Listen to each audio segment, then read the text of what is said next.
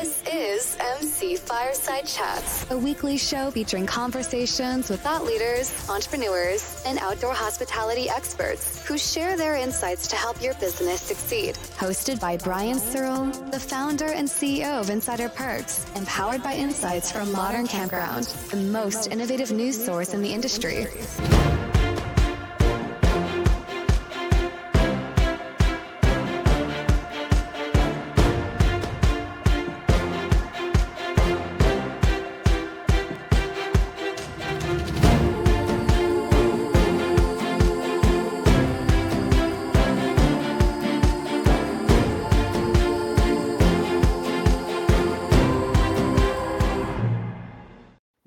Everybody, to another episode of MC Fireside Chats. My name is Brian Searl with Insider Perks. Excited to be here for another show with you guys and some special guests we have here, as well as our one lone recurring guest who decided to show up this week, Greg Emmert, which you could make up for everyone. Greg, like you're. Absolutely. I'll carry it. I got it. I got it covered. Good, because I'm going to leave. I'm just, can I leave? Ab- why not? Uh, clock out. Yeah, but super excited to be here with everybody. I'm like in this dark. I'm in my office, right? But I'd rather much rather be outside. But it's been super cold here in Calgary for the last two weeks. I was telling him before the show is negative 40 Celsius. So I could go out there, and I did. I talked to Lisa Greg, who's my sales business development lady, and told her Right if she gave me 100 bucks, I would go outside in the negative 40 and do this. She wouldn't do it. Oh man, if I'd have known, I would have covered the other half just to see the show with you outside. I've got the warm clothes, so I'm fine. Anyway, so super excited to welcome Marcia and Kaylee to the show. We're going to talk to them a little bit about their unique businesses and things that they have going on. So, do you want to just start and just go around the room and just have everybody briefly introduce themselves? You want to start, Marcia, since maybe Kaylee is frozen? Frozen again. it is pretty cold in Texas, I know. Um, Oh yeah, yeah. she could literally be frozen. That could be an emergency. they don't know how to handle it down there. Yeah. Uh, hi, everyone. I am Marcia Galvin. My main hat is I am one of the family members of Normandy Farms Campground in Foxborough, Massachusetts. We've got about a 400 RV site park and open seasonally. The- Also, the hat I'm wearing today also is the president of NCA, which is the Northeast Campground Association. So I'm excited to be here and talk about that. Awesome. Well, yeah, we'll definitely want to talk about your conference that's upcoming in March. Yeah. I'm still deciding whether I can go again. So, like, we, we were there, like, we supported NCA for many years. Knew Mhm. Cindy, love her, great, awesome, amazing woman. It's really expensive to fly there from Canada. So, Yeah. I'll, I'll at least probably get a booth and send my business development person. But I don't know if I'm gonna Great. So, uh, but yeah, remind me, we'll definitely talk about that conference too, because that's a great topic to have. Yeah. Conferences and things like that. Greg, do you want to briefly introduce yourself? Absolutely. Thanks for uh, thank you for having me on again, Brian. This has been a lot of fun. Yeah, I'm Greg Emmert. I'm co-founder at Camp Strategy. My partner Jeff Hoffman and I just recently formed up this group as a consulting and professional advisory group to uh, all manner of outdoor hospitality folks. So campgrounds, glamp grounds, anything. If you've got outdoor accommodations or part of the outdoor hospitality community, that's who we serve. That's really good news because I just bought a tent at Walmart for my balcony and I'm having trouble getting people to occupy it. I can do that. I can fix that. We can. Fi- I know a guy that's really good in marketing. We'll drive some traffic to your to your you location. Yes, I need a discount though. I feel like I don't have the revenue to support your services yet. But I I'm think gonna I can help you. I'm gonna buy two tents next week. double your occupancy. There you go. Double your revenue. You're That's off and running. You just yeah, forget about anything. Just buy more, build more. If you right. build it, it worked for Kevin Costner. It's timeless. You're right about that. Build it. They're going to be Kaylee there. really wants to join us, but Oh, she she's does. Just not having a good internet connection there. So Mm. we'll introduce Kaylee. Let's see. Oh, I have a thing. Like I have a thing on my little Slack, right? That says who she is. So Kaylee Pace is the co-owner of Big Tex Campground. She is going to shed some light on how her and her husband embarked on the journey of establishing Big Tex Campground and provide valuable insights and inspirations for aspiring campground owners. Hopefully, we'll get her back because that sounds interesting. Ooh, maybe there she is again. We'll see. I'm Yeah. trying. There she Everything, goes. everything's frozen down here. I swear, including my computer. Uh, am I introducing myself? Is that where we are?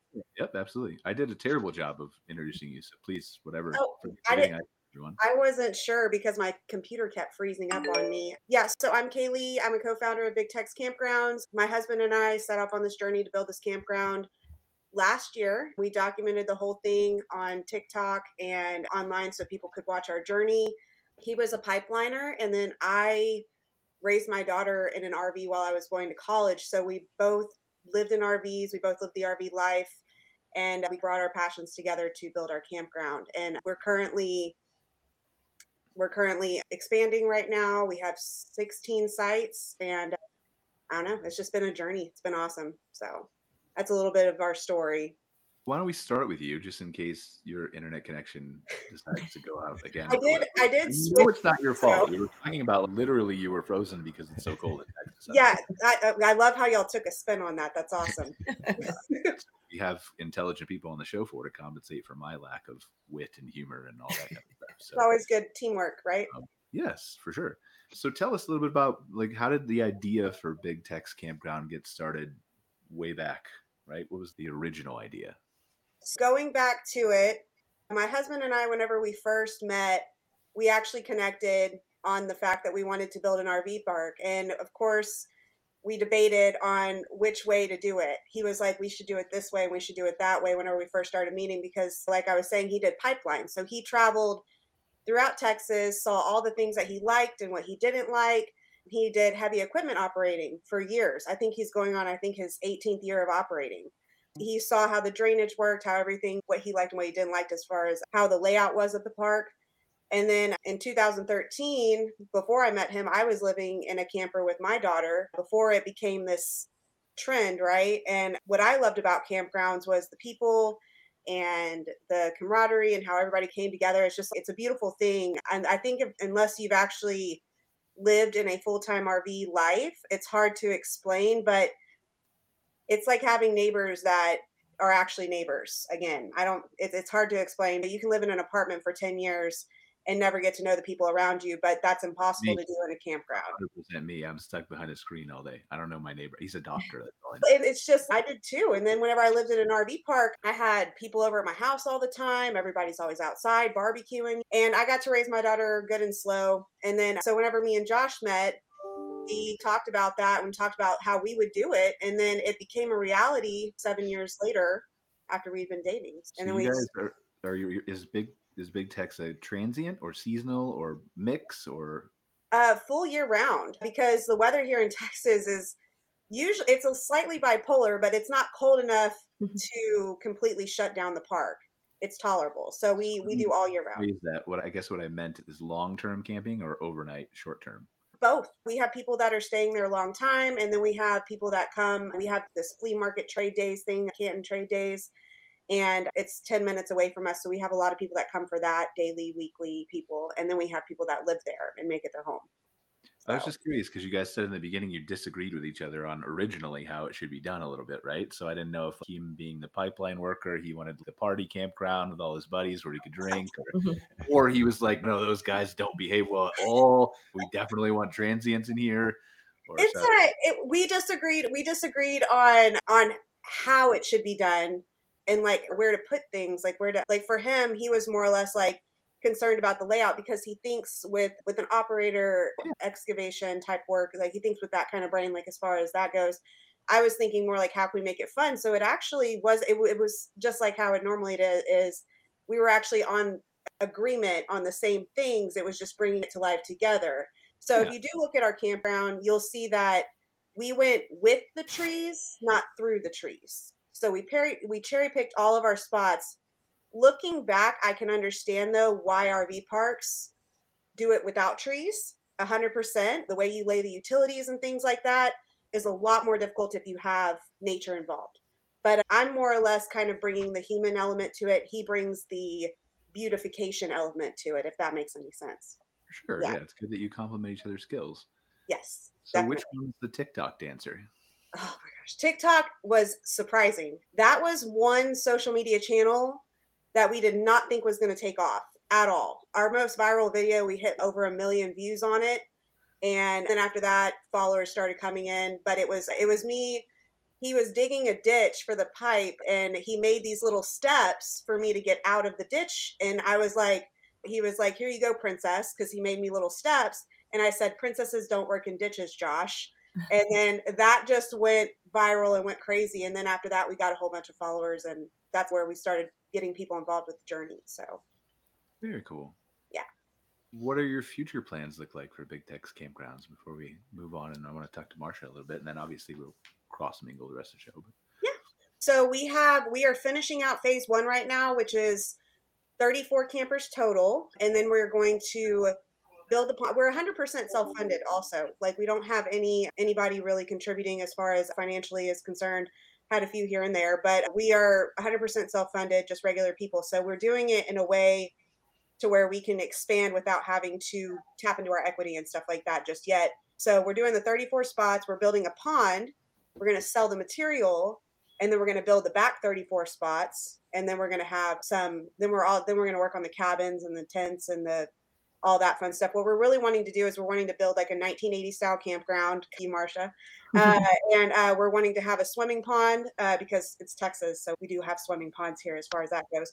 Um, with a beach, a jumping deck, rope swings, just how it was among the trees. And that's our overall goal is to get it to where it's functioning like you would be camping in the 80s under the trees and swimming and playing outside and doing stuff like that. So that's the future. very cool. Thank you for sharing a little bit of it, and obviously we'll bring up some discussions where we mm. can all talk together later, right? Depending on how where the show goes and all that kind of stuff. So feel free to stick around. Love to hear your input. If there's anything you want to add, just don't feel like you have to wait for your turn. Marcia, Normandy Farms. I feel like someone's heard that name before somewhere in the industry. I can't remember where, but tell us about it for. Normandy Farms. Yes, my family has been operating Normandy Farms Campground in Foxborough since 1971. That's when my dad decided to write a business plan because our we had a farm before that. The land has been in the family since 1759, so it's been generations over generations using the land for some purpose of making a living. And it was farming all the way up until the mid 60s. And my dad was a farmer and he just decided that really the the uh, farming was going by the wayside. My grandfather was a trucker and he had been back and forth across the country many times and they were also avid campers. They had an airstream. And so he said why don't we open up an rv park? There's not any in the area. Basically we were in the boston area. There really weren't any. So we he wrote a business plan for 25 campsites and we used our backyard swimming pool as the first pool that we had for the campground. And and it started off small and now we're now we're 10 generations i have a granddaughter and we have a few of us here working in the family but we've got 400 campsites and about 120 staff members when we're open fully in the season Awesome. All right. My opening question is this yeah In 1758, when your ancestor came upon the land, what was the first thing that popped into his head when he saw the land before he knew he wanted to buy it? You should know this, right? This is i should know that i know what kind of situation he was in though he was just Okay, I want to hear. it. I'm curious. he was captured he I was wasn't the expecting to have an answer at all. So Okay. He was captured. He was he became he was in the French army and he became sick. And he was heading back to France and his boat was captured by an American um, pirate type ship brought back to Boston. He was enslaved in Wrentham, Mass, which is just the same next town over from us, and he became friendly with the jail's keep the jail keeper who knew somebody in Wrentham that needed some hired help. So when he got out of jail, he went to work for the person that owned the land prior to him buying the land on June 6, 1759, 53 acres with the money that he earned from working after he got released out of the jail. so what I'm hearing is, is that if it was not for piracy, which you have to clearly support, Exactly. not be here today. Yes, that's right. Yeah. So we're, we've got a little bit of that that fun part of us in us. That's good. It's always it fascinates me. Like I wasn't Yeah. really expecting an answer, but you mentioned the year specifically, so that's a long history and Yeah, it is. interesting to think what the land and all the surrounding area looked like way back then. But Yeah. so tell me, we- obviously Normandy Farms is a name that a lot of people in the industry have heard before, right? You've been here a long time, but also you've done a lot of good things, and a lot of people have looked to you guys for advice. What are some of the things that you feel like have set you apart over the years? Um, Really define Normandy Farms. That's a great question. The things that we hear the most are cleanliness and guest service. Our bathrooms are cleaner than my bathroom at home. The facilities are maintained at a high level so that everything looks like it's brand new, even though we've been open 53 years. So we maintain that level of attention to detail and cleanliness. And then I think the other thing would be guest service and just being having having a culture that is very accepting and feeling safe like our guests love that they come and they feel safe the kids can ride their bikes like it's 1980 and they don't have to worry. So it's really a, a little it's a community that we've built i think around values and around open space and the love of nature and and giving back basically I don't know where you guys grew up, but I grew up in the 80s and there was some shady stuff going on in my area in the 80s. I don't know. Like maybe the 60s and 70s, I'm with you, but I don't know. Yeah. So, what are some of the, so as you look through this history, right, 70s to today, and, and Yeah. again, how many years have you actively been involved? I took some time off. Honestly, I grew up at the campground as a kid and then went off to college. I was a teacher for elementary school teacher for nine years and then started having children and I came back. So I've been in my adult role for over 25 years in this role here. How do you think your perception of the campground has changed from child to adult? Do you look at it differently? Do you see it differently? Do you obviously a little bit, right? Through child eyes and adult eyes. I'm just curious. Right. I think through a child's eyes, you would see things as all fun and games. And as an adult, you're worried about everything the insurance, the the liability, safety, uh, board of health regulations. There's a lot to do um, in a campground. It's an entire community. It needs its own mayor and fire department type of stuff. You really have to have the fire extinguishers and, and the manuals, and it's all encompassing. It's a lot more than just a just what I thought would have been a campground when I was a kid. One thing I think that interests me is just the generational aspect of Normandy Farms. And I mm-hmm. think that we, I, I work with hundreds of clients from a marketing perspective. Greg knows a lot of people. Kaylee's going to know a lot of people soon. But i- is the generational aspect of we talk to so many people and they're like, I wish my son and daughter would show an interest. Or, and so how do you think you've been able to not fall into that trap at Normandy Farms and keep people engaged and involved? it's not easy, believe me. We've had we've used succession planners, attorneys, and land trusts, and we've worked. And it was started with a lot of screaming and yelling, uh, to be quite honest. But I think in the end, to be able to go from one generation to the other, there has to be clear communication and transparency and trust. And I think if you have you start off with those things, then then it's not the next generation isn't going to be so scared of what they're getting themselves into.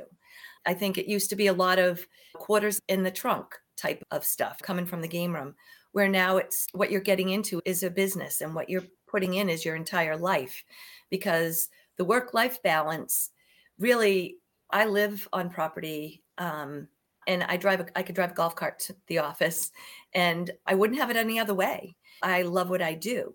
And that's key. You have to, for someone to come into the business, you have to really enjoy it.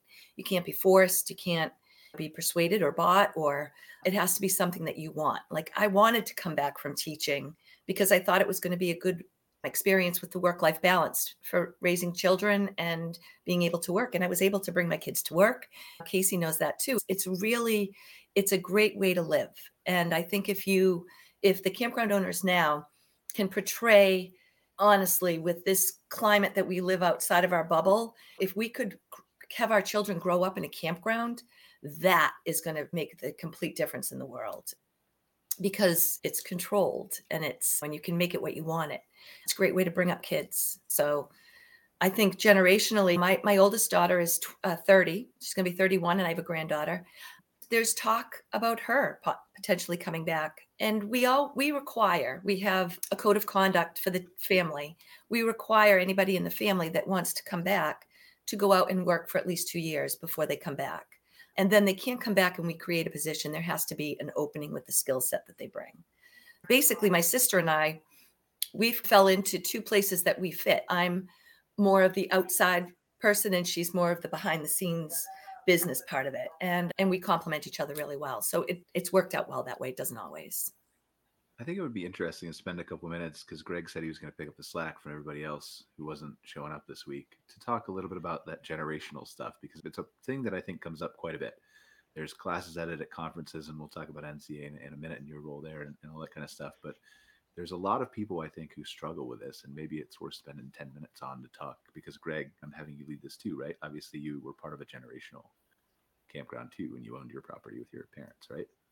Yeah, absolutely. They they purchased it in '94. I was 20, and, and oddly enough, so the folks we bought it from, um, this is, I, I, may be tooting my own horn a little bit here, but it, my parents were uh, mid 50s when they bought it. My dad's idea was, we're going to buy this campground. This is what I'm going to do in retirement. And the owner there, being a guy who had been doing it for 17 years, was like, that's not going to fly. And I don't even know if I want to sell this place to you. And so I started to become part of the negotiations. And as they got to know me, they said, okay, we'll sell it to you one condition. He's a full-time employee. Like he's he gets some something, some share of the property and some so I was a small shareholder right from the beginning because they recognize that this is not something you do for your retirement. This is more than a full-time job. I don't like to use the word lifestyle. It, it becomes one, but it's more than a lifestyle. It's it really is. It's all income. Lifestyle is the best word to use, but it becomes a lifestyle, at least the way we did it, because we were owner operators. We were fully self funded, like Kaylee. We didn't have a big staff. It was go in the closet with all the hats and put on whichever one you got to wear today and get out and get it done. And so then, yeah, then as time went on, we looked at instead of a sale, passing it along to me, but the way we had built it along the way, we all nobody was taking anything out of it. We were putting everything back into the property. So the only way for my parents to get a proper retirement was to in fact sell it off. But yeah, if there are folks out there watching right now and you're not listening really closely to Marcia, pay attention if you're somewhere along the way where you're thinking about about selling it off or handing it off because she's got it handled really well, especially the the kind of systems you have set up in there, Marcia, to if a family member wants in, they've got to go for two years and then come back and bring something legitimate to it. It turns it from, I'm going to get this thing from my family into something that they're going to take very seriously and plan for and execute. And it's really hard. I think the camping industry, obviously, it's the one that I know the best outdoor hospitality, but I talk to folks in all sorts of different businesses. And I think we've got the handoff thing, the generational part of it. I think it's worse for us than others because folks they own their park a long time. They get really comfortable running it the way they are. And then as it gets harder and they get older and they start to realize i don't have a family member to hand this off to maybe instead of trying to scale it up and make it more valuable for a sale they start to scale back because they need their workload to be easier on them. They need it to be less taxing because they've been doing it for 60 years and now they're in their 80s and they don't know what they're going to do then it pushes up against a sale and they've got a park that's not worth what it should be. So yeah, I Marcia, I hope folks are listening to you and what you said and flutter inbox folks because she's got really excellent insights on this. And even if you think it's 10 or 15 years out, it is not too soon to start planning for for your exit strategy, whether it be sale, family handoff, generational succession, whatever it is. Start thinking about it right now because it's it, it just appears before you without you even knowing it. I'd love to just sit here and shut up while you two ask each other a couple questions.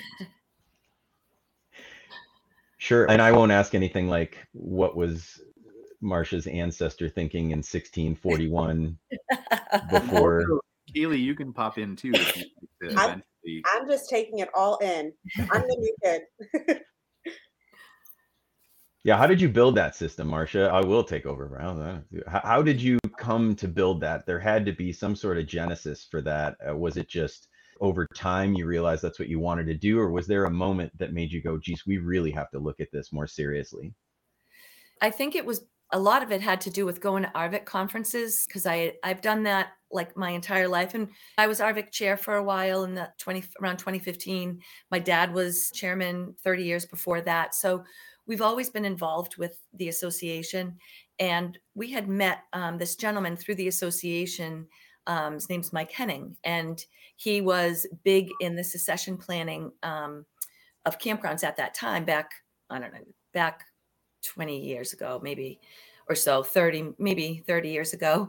And and so we were just being proactive looking ahead who was going to be working it. There were a lot more cousins involved at that time. When we were all oh we're going to run it together. We're going to be one board. And we always we had these grandiose grandiose ideas but we really needed to bring them and dial them down to see what was actually going to work. So it was a lot of working through the weeds but just really looking at hiring professionals that could help us because It wasn't something that we could do at all eh, on our own. Yeah, that makes a lot of sense. Just because somebody's in the family and thinks it's going to be a, a fun time or a, a good thing to do doesn't mean that they're going to be qualified for it. And first and foremost, you owe it to your family members who are, already have a vested interest and to your customers to hire people that are actually qualified, put them into position to succeed and, and let them do their thing. But Mhm. not to just say, hey, Bob's really interested. Let's go see if we can trade him the park for a case of beer and just turn it over to him. It's Exactly. very important, especially when it's been in your family that long. That's got to feel like that is Galvin DNA. That that place. That's, uh, That's- you. You all must be bleeding and exuding that park. Yeah, I, I can't even imagine. I felt tied to mine after 26 years. It was just Yeah. us. It was mom and dad and I. This is you've got such history there. That's it's and it's really wonderful that you've been able to stay that long. That's awfully rare. Yeah, it is. And you don't want to be the one to like let it go. I'm working as hard as I can along with my sister to continue so that we can be passed on to the next generation and just keep it rolling down. I have a question. I have a question about that. Have you noticed throughout the years the different the different demographics that are coming to your campground? I'd mentioned this in the email thinking about it. We have the people that are older that are retiring and that used to be our largest market. But what we're starting to see now is we're starting to see a lot of people coming in that are not able to afford housing, so they're traveling and they're doing more long-term stays or full-term stays. Kids that are right out of college, seeing that a lot now too. And then as somebody that's a little bit, I'm in the younger side, but I grew up with tape cassettes. So I have both sides of it or whatnot. But something that I'm noticing is the the difficulty in having to, especially with you guys who y'all have had to adapt to overcome for years and years, with the next generation coming in for you guys, is that kind of something that they're teaching you guys and y'all are teaching them at the same time? You know, that's a great question. And we do a lot of work on generations with our staff because we had somebody working with us that was 82 years old this year, and we have 14 year olds. So there, there's a lot of different. You have the boomers' way of thinking, their way, their business drive, their way of thinking. Then you've got the Gen Zs and the the millennials. Everyone has a different way of perceiving their job or their responsibilities, and um, so we do a lot of training, a lot of training. We involve, pull it right into NCA. We will send our managers to the conferences. I think it, the, the great thing is education has become so widely available, whether you're doing webinars or going physically to a conference, whatever you're doing. I think the key is that you don't stop. You're continually learning and growing and being aware of the, the times and listening, listening to your guests, listening to your to your staff, listening to your family and and then making be- best business decisions. I think we have a lot to learn from the generations that are coming up on different ways to be. I'm finding we've one thing we had was we had about 30 different activities a day before COVID. I'll just say BC, where it would be like three per hour for different age groups. Now, since that, that's not what they want. They want more time with their family sitting by a campfire and having unstructured time. You know, I'm noticing that too, actually. I'm noticing a lot of people that are really starting to pull back towards that nostalgic era, whether that be through being under the trees like what we offer at ours, and I've seen that you guys have that too, but just being more in nature and camping, like just that nostalgia, it's starting to really come back. In fact, actually, I saw something on Facebook earlier where I was scrolling and, and Pizza Hut did a restoration to go back to the 90s version where they had those pizza hut lights and everything like that and they and everybody was just so excited about it. I'm like hey mcdonald's are you listening? We want those faces back and stuff. Um speaking of which with the simplicity of campfires and people wanting to go back what kind of amenities are you guys seeing that are low cost amenities but that bring the most that I, I guess entice people more. And something I'm noticing is campgrounds spending a lot of money on amenities that not as many people use versus spending money less on amenities that people do use. So is there any that you can point out that work for you guys? Yeah, that's a great question too, because what we've built la- lately um, are some pavilions, open air pavilions. Yeah. And we've been having more uh, beer fests or food truck festivals um, in that space. So having live entertainment, serving, having the food trucks offering their food, beer so- sales, games for the kids, that type of festival type of gathering seems to be more popular now than building a water park. Just those kind of things. We're, we have an open space that we're thinking about putting in a labyrinth, something with wildflowers and hosting meditation because we do yoga. We have a wellness center. So things that aren't costing a lot of money, like RC track. That has been super popular, easy to design, put in. You could really make it huge, and we've got grandstands and stuff but you can do it pretty simple.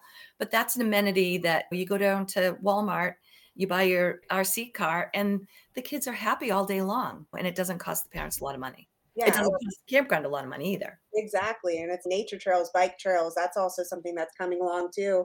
Mm. It takes up the land and the space. I was talking to Josh about that whenever we're developing our next, our back half, because we're separating our dailies from our monthlies. You guys were asking earlier, what kind of campground y'all have? And with it being a, a full year round campground, it's something that we are we're expanding to where we're like, okay, we want the daily people in the front, the long-term people in the back, give them that privacy, give them that quietness, and then the people in the front, they're here to have a good time. Mm-hmm. And and something that we're going to do in the back while we're developing is we're just going to do a little nature trail where the future part's going to be until we get there, mm-hmm. and we feel like that's going to help out a lot for sure. Definitely, this is, this is interesting. Idea because I don't think that it's so. I'm going to say something that maybe is controversial, and you guys who are the smart people who actually own the parks or did own the park in Greg's case can tell me I'm crazy, but I don't think this is nostalgia. I think this has always been here. I think the private parks chose to move in a different direction where there was also an audience and still yeah. is, right? But I think those people who preferred the outdoor trail, less, I don't know, commercialized, if you want to say that experience, mm-hmm. just went to state parks. Yeah. So I, yep. I, think they've always been here, and I think it's great that in some cases we're able to recruit that at some of the private park experiences. We, yeah, we call ourselves a fun size state park because we're mm-hmm. not we're not as big as one, and we don't offer everything, but it's in the woods and it's in the trees and it has privacy. So I think the state park part is is big too because that is what we went to in the '80s a lot of times, honestly. Mm-hmm. So. I think it's again, it's just like all the activities. I think some certainly there's a place for that, right? Yogi Bear parks and stuff like yes. that, right? Yes. Mm-hmm. But I, I, think that there's a lot of people who overthink that. Mm-hmm. I don't think you need to do as much as you think you need to do sometimes. Mm-hmm. Good point. Yep, hundred percent. And and really, the younger crowd now, with with boomers aging out, still being a, a decent sized chunk of of campers and RVers they're aging out and you've got X and millennials making up the biggest chunk of customers right now. And both of those groups, I'm an Xer, uh, my wife is a very early millennial. We are looking for experiences. Boomers like stuff, right? The the boomers will come in and clear out your gift shop. The millennials and the Xers, they want to know what experience can I have at your place? What well, memory can I take? I don't want to just point out briefly, yeah. like the yeah. clearing out of the gift shop is an experience.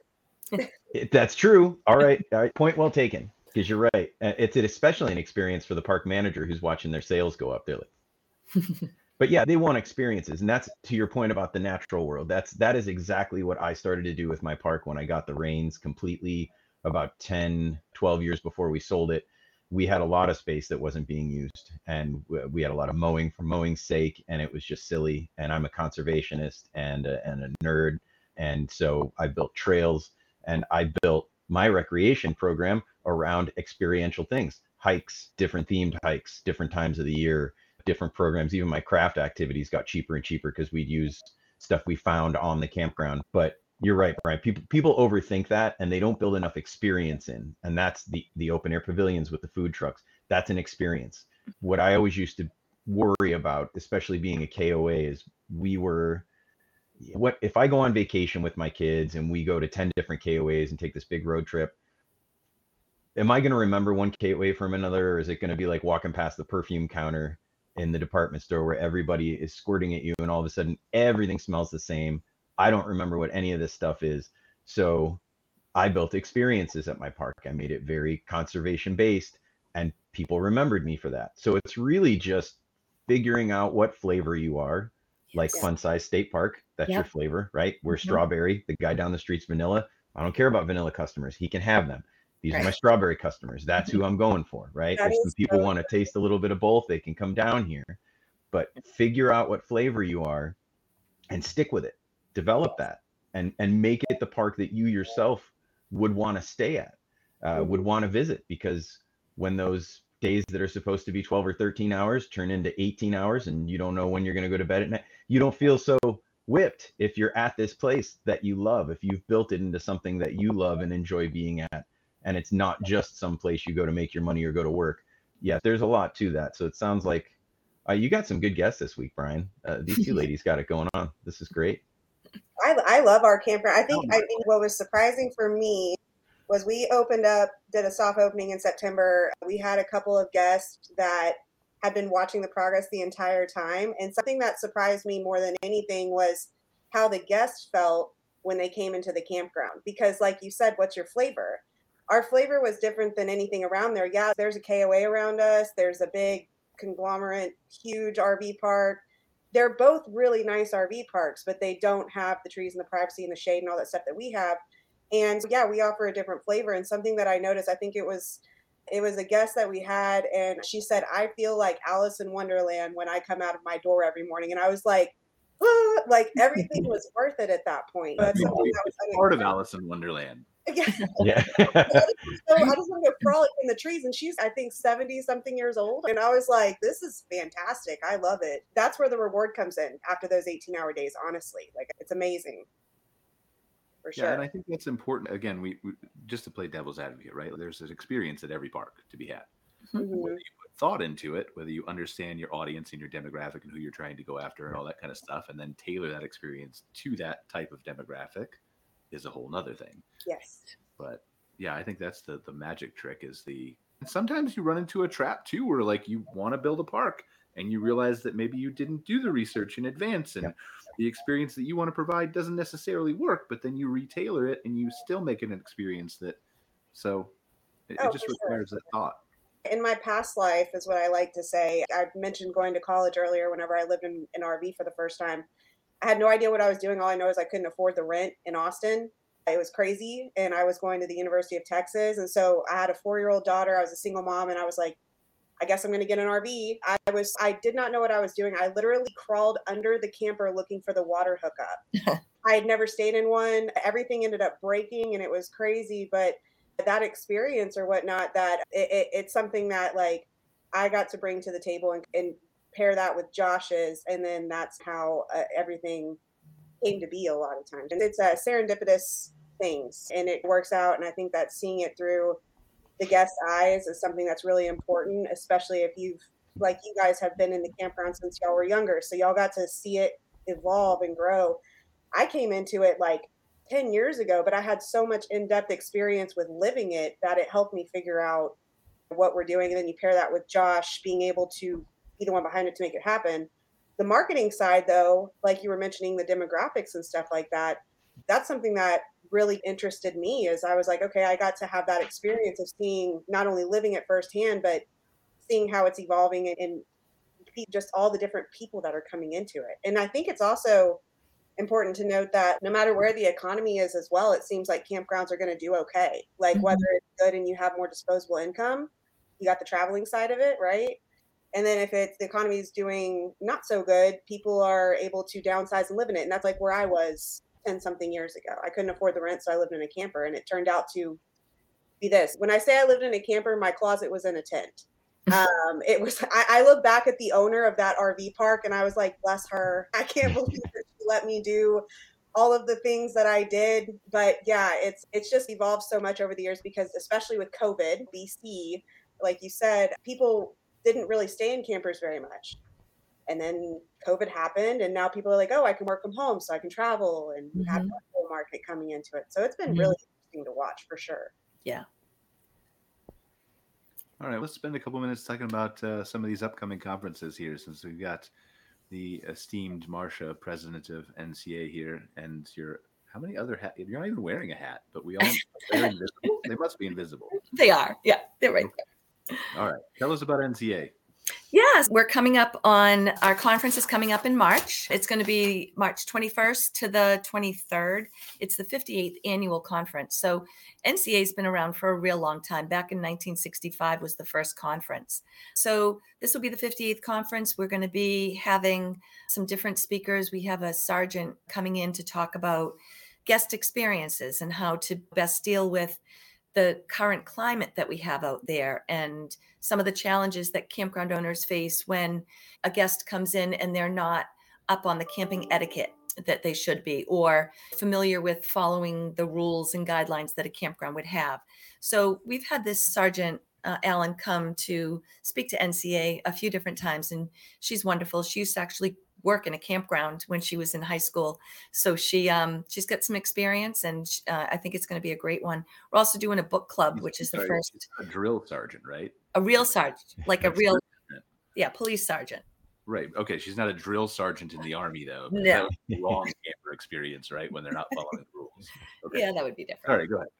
Yes, but the other one we're doing is a book club, and which I'm leading. This is the first time. Cindy had a great idea. Cindy's amazing, but we're doing a book club which is the ideal team player.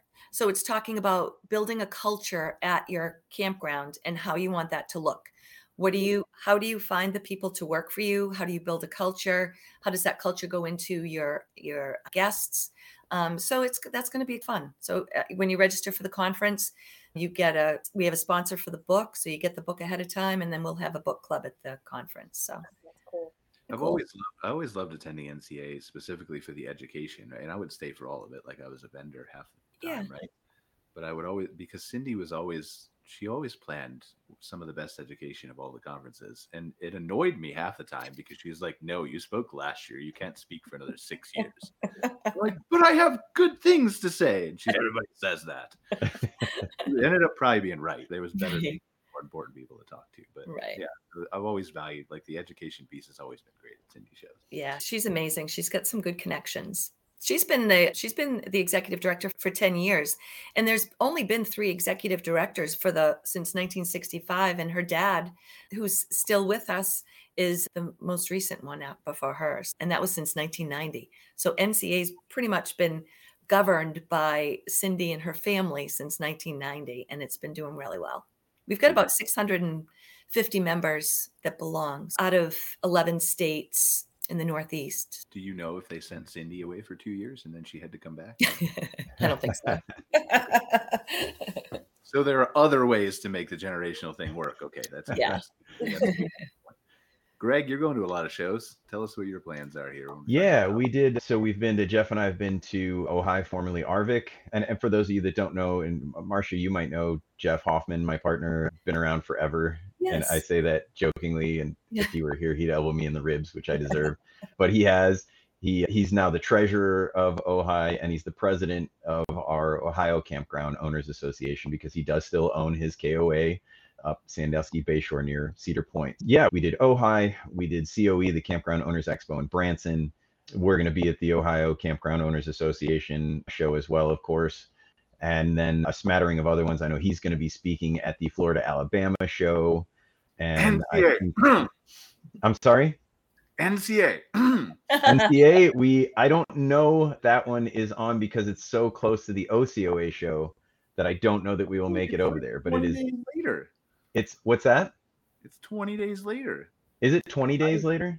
I'm glad you've got the calendar fired up. I- cindy's I going to be calling you That's fine. I we I'm ready for a speaker spot. I've been trying and nobody wants to listen to me. It's just Ah. Brian and that's all. So yeah, so we've got a few on our plate, but not a bunch. We had originally thought we were going to go hit all these different trade shows, and then we realized that people were starting to call us, and yeah, we had to be a little more focused because it's just the two of us. But yeah, we've got a few on the schedule. Hopefully, get to speak at a few of them. I think Jeff is doing the Florida Alabama thing because he has no choice. I think somebody down there has him in a headlock, and so he's going. And he's been dying to get his motor home. If you talk to him, almost the first thing he says is, "My motorhome is still parked up here in the cold." I'm supposed to feel sorry for a guy that owns a motorhome and wants to take it south. I just, I, I, I don't know. Maybe you have a different take on that, Brian, but I don't, I don't feel sympathy for him at all.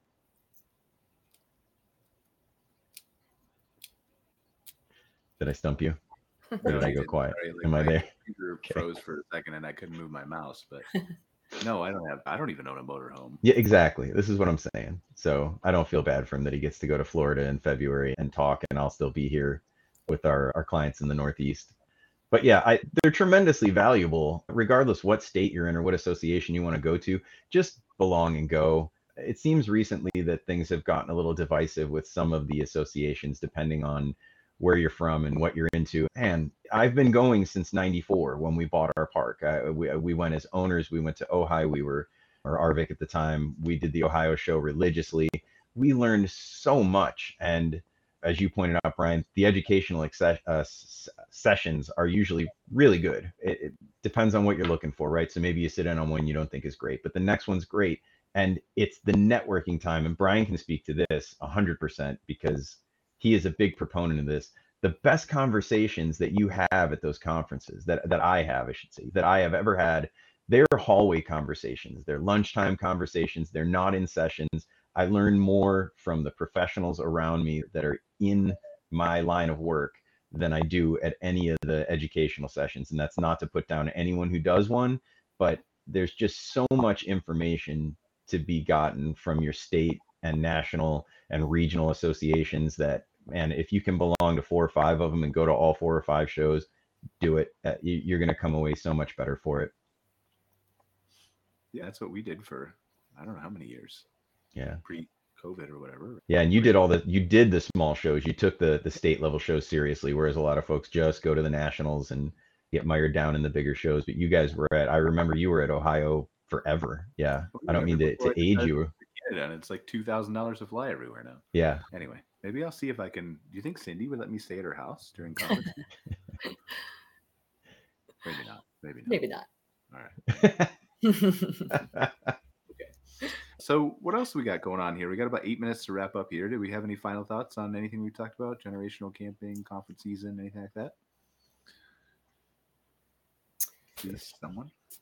I don't have to make up something else to talk about. I haven't gone to a show yet, but I'm excited to go to one. I think we're going to go to Taco? Taco's coming up in is it April or May? I think Texas is having. What was that taco? Uh, They have taco. We are currently like at the point right now where we're expanding so much that we just want to. We have to get our, our bearings going first because we're like so on the ground, so involved right now. Just doing can to get um, the back sites open, and then I think we're going to go to one of those like as soon as possible, as soon as we can. I know that they're super helpful. When I was in marketing, I went to quite a few conferences here in Austin, and for social media and things like that, and I met my PR person there. I met our social media strategist there, got their numbers, called them. So I think that, like you were saying, Greg, it's a lot of the hallway conversations that you have that can help you out. I'm at the point right now where we're not really ready to delegate anything. We're still growing it. I feel like it's going to be super beneficial once we get to that level. So I'm excited to go to my first show, but I don't know when that's going to be. Probably within a year for sure. All right, we'll consider Taco. It's right there. I, I can't remember if it's in April or May, but Yeah. so let's like I'm I know we'll have conversations about this on future shows as we get closer to them. But what's what's coming up here? So we have the Carolina show, which is happening at end of January. Is it January this year? I feel like it's really early this year. i think you're yep I think it's the end of January. the carolinas yeah South Carolina and also Georgia's, I think, lumped into there, right? They have Yes. a smaller association, but Yep. Mhm. so they'll be there. And then we have, and then there's a gap, right? And then Ohio's the next one, I think. Yep, So Ohio's the beginning March. of March. When is Marvac is also having a show? I can't remember now if that's mid March. I don't. I have to get back to him about that. I don't know if I can when that is. But And I know that's really that might be really close to a Marcia show. March 21st. Yeah. And Okay. since we don't have the Michigan person on the show, and they're probably not watching the show, obviously Marcia wins. So that's right. Between there is the. OHI National School, which is Ah, okay. the last week of February. So that's I'll be that- presenting a class there. Very cool. All right. Yeah. So the OHI National School. And then we have so Waco in March. We have NCA in March. There's one more in March, isn't there? I feel like there's another one in March. That's we talked about Michigan. I thought there was another one in March, but but then Taco is later in April or May. I'm sorry, I can't remember Taco off the top of my head. Florida's in May, right? Yep. Hopefully. Yeah. Yeah. I have to speak at that one too. And I think that's it for the I'm probably missing somebody. I'm sorry if I'm missing you, but so we'll talk about these. No, I think you got it. There's Wisconsin's in there somewhere too. Waco, and yeah, you did. Okay, sorry. We're registered for that one already. But yeah, super exciting. One of those times of years where we're getting ready to for everybody to the vendors at least to travel like crazy to all the different shows. hmm Yeah, excited to see what the this brings, and it'll be my first time and since COVID going to a couple of these. So just because I can't get out of here, but I really have no time anymore. It's crazy, but I miss it. I do miss going to all the shows. So, all right. Any final thoughts here? We got four minutes to wrap up.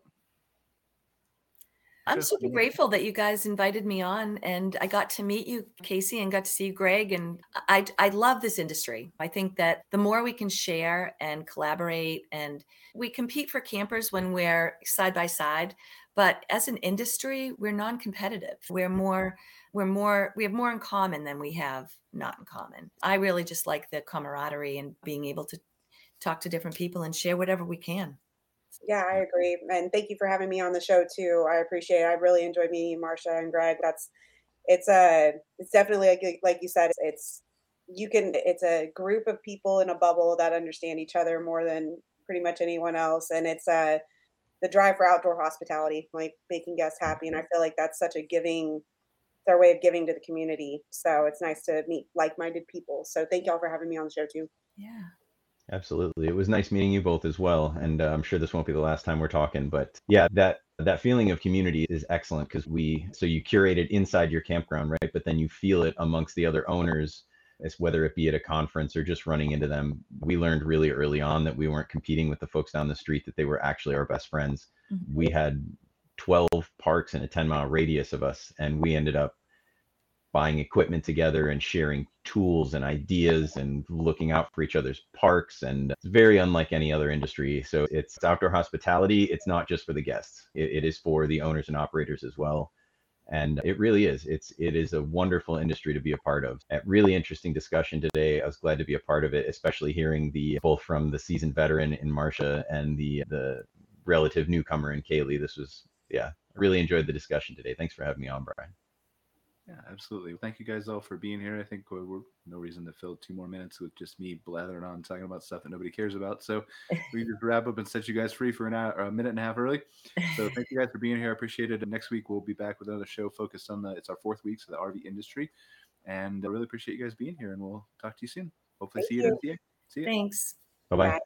Bye bye. Thanks for joining us for this episode of MC Fireside Chats with your host, Brian Searl. Have a suggestion for a show idea? Want your campground or company in a future episode? Email us at hello at moderncampground.com. Get your daily dose of news from moderncampground.com. And be sure to join us next week for more insights into the fascinating world of outdoor hospitality.